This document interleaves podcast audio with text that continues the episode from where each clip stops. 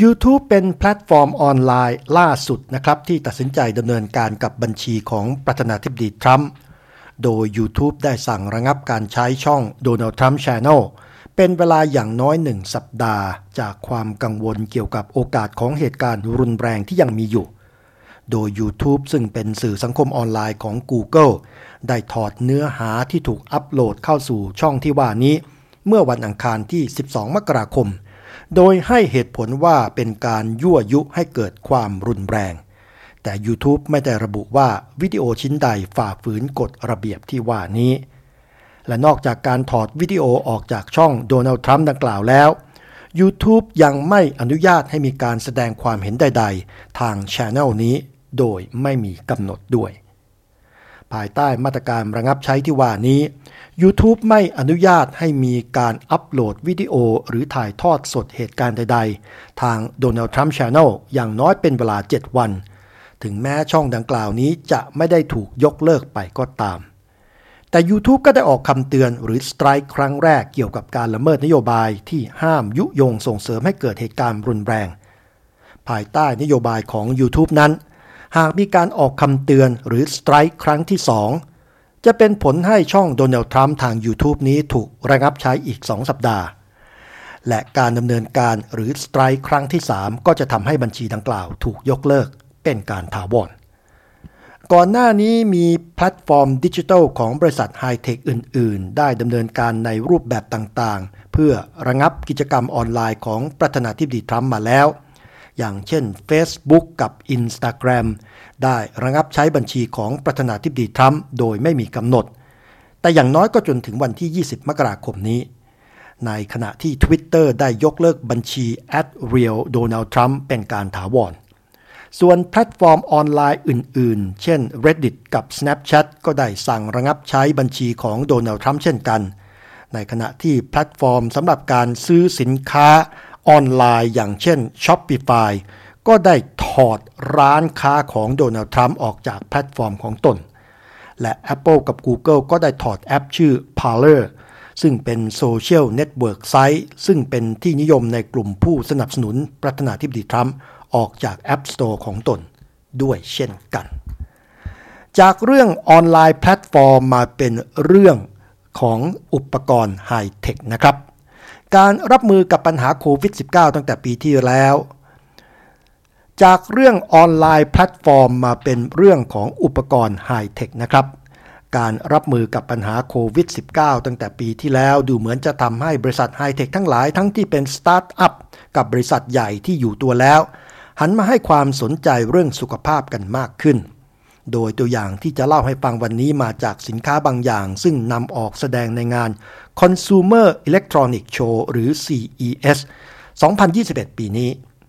อย่างเช่นบริษัท Philips แนะนำแปรงสีฟันไฟฟ้า Sonicare รุ่นใหม่ ชื่อ Sonicare Prestige 9,900 ซึ่งมีเซ็นเซอร์ที่ช่วยตรวจจับและปรับแรงกด ตรวจจับความเคลื่อนไหวของหัวแปรงรวมทั้งความแรงของการสั่นสะเทือน เพื่อให้แน่ใจว่าเราสามารถทำความสะอาดเหงือกและฟันได้อย่างหมดจดจริง ๆ แปลงสีฟันรุ่นนี้จะวางตลาดในเดือนเมษายน แต่ราคานั้นยังไม่ได้ถูกกำหนดครับ ส่วน iSync Wave เป็นอุปกรณ์ที่ใช้สวมบนศีรษะที่มีรูปร่างคล้ายหมวกของทหาร Stormtrooper ในภาพยนตร์ชุด Star Wars แต่หมวกอัจฉริยะดังกล่าวจะทำหน้าที่ตรวจจับคลื่นสมอง เพื่อค้นหาสัญญาณเตือนเกี่ยวกับโรค หรือความผิดปกติของระบบประสาทต่างๆ อย่างเช่น อารมณ์สลด อย่างเช่น อารมณ์สลดหดหู่ โรคลมชัก โรคพาร์กินสัน หรือแม้กระทั่ง Alzheimer's ข้อดีของอุปกรณ์นี้ก็คือเราสามารถสวมใส่ขณะที่ใช้ชีวิตอยู่กับบ้านได้ แต่อุปกรณ์นี้ยังพัฒนาไม่เสร็จสมบูรณ์ ดังนั้นคนที่อยากใช้คงจะต้องรออีกสักหน่อยครับ ต่อไปคือ Nobi Lamp หรือไฟติดเพดานซึ่งจะทำหน้าที่เป็นทั้งยามและผู้ดูแล กล่าวคือไฟเพดาน Nobi Lamp ซึ่งเต็มไปด้วยเซ็นเซอร์นี้ จะรู้ตำแหน่งของเราตลอดเวลาว่าเรากำลังนอนอยู่บนเตียง นั่งเล่นบนเก้าอี้โยก หรือว่าล้มลงไปกองอยู่กับพื้น และหากเจ้าโนบิแลม ถามว่าเราเป็นอะไร แต่ไม่ได้รับคำตอบในเวลาอันสมควรแล้วแล้วก็ ระบบไฟติดเพดานอัจฉริยะดังกล่าว จะส่งสัญญาณเตือนไปถึงคนใกล้ชิด หรือพยาบาลที่คอยดูแลโดยทันที ทั้งยังมีไมโครโฟนสองทาง เพื่อเปิดช่องทางการสื่อสารโต้ตอบระหว่างผู้ช่วยเหลือกับคนที่ต้องการความช่วยเหลือได้ด้วยครับ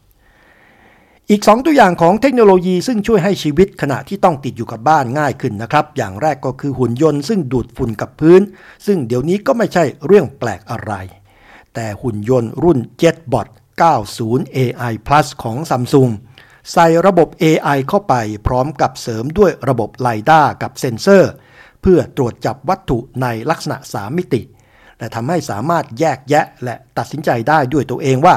สิ่งที่อยู่บนพื้นนั้นคือเศษอาหารที่สมควรเก็บกวาด หรือเป็นอะไรบางอย่างที่เกินขีดความสามารถและควรละเว้นอย่างเช่น มูลจากสัตว์เลี้ยง เป็นต้นครับ หุ่นยนต์ดูดฝุ่นรุ่นนี้สามารถวางแผนเส้นทางการทำงานรอบๆห้องได้เอง เพื่อเลี่ยงสิ่งของที่เปราะบางหรือแตกหักได้ง่าย แถมยังสามารถย่อตัวให้เตี้ยลงเพื่อลอดใต้เฟอร์นิเจอร์ได้ด้วยครับ และส่งท้ายด้วยตู้เย็นอัจฉริยะ InstaView ของบริษัท LG ที่จัดว่าอยู่ในระดับแนวหน้าของตู้เย็นไฮเทคนะครับ แต่ตู้เย็น InstaView รุ่นใหม่นี้ ถ้าเราเคาะเบาๆที่ฝาหน้าสองครั้ง เราจะมองเห็นสิ่งที่เก็บอยู่ในตู้ได้ผ่านทางแผ่นกระจกแบบ See-through ที่สว่างขึ้นโดยอัตโนมัติ โดยไม่ต้องออกแรงเปิดตู้เย็น แต่ถ้าเราอยากจะเปิดตู้เย็นแต่มือไม่ว่าง ก็เพียงแต่ออกคำสั่ง เปิดประตูตู้เย็น ฝาตู้เย็นอัจฉริยะที่แสนรู้ดังกล่าวก็จะเปิดได้เอง โดยอัตโนมัติครับ และที่จบไปนั้นคือรายงานธุรกิจจาก VOA ภาคภาษาไทยกรุงวอชิงตันวันนี้ ผมจำเริญ ตั้นสมบูรณ์ครับ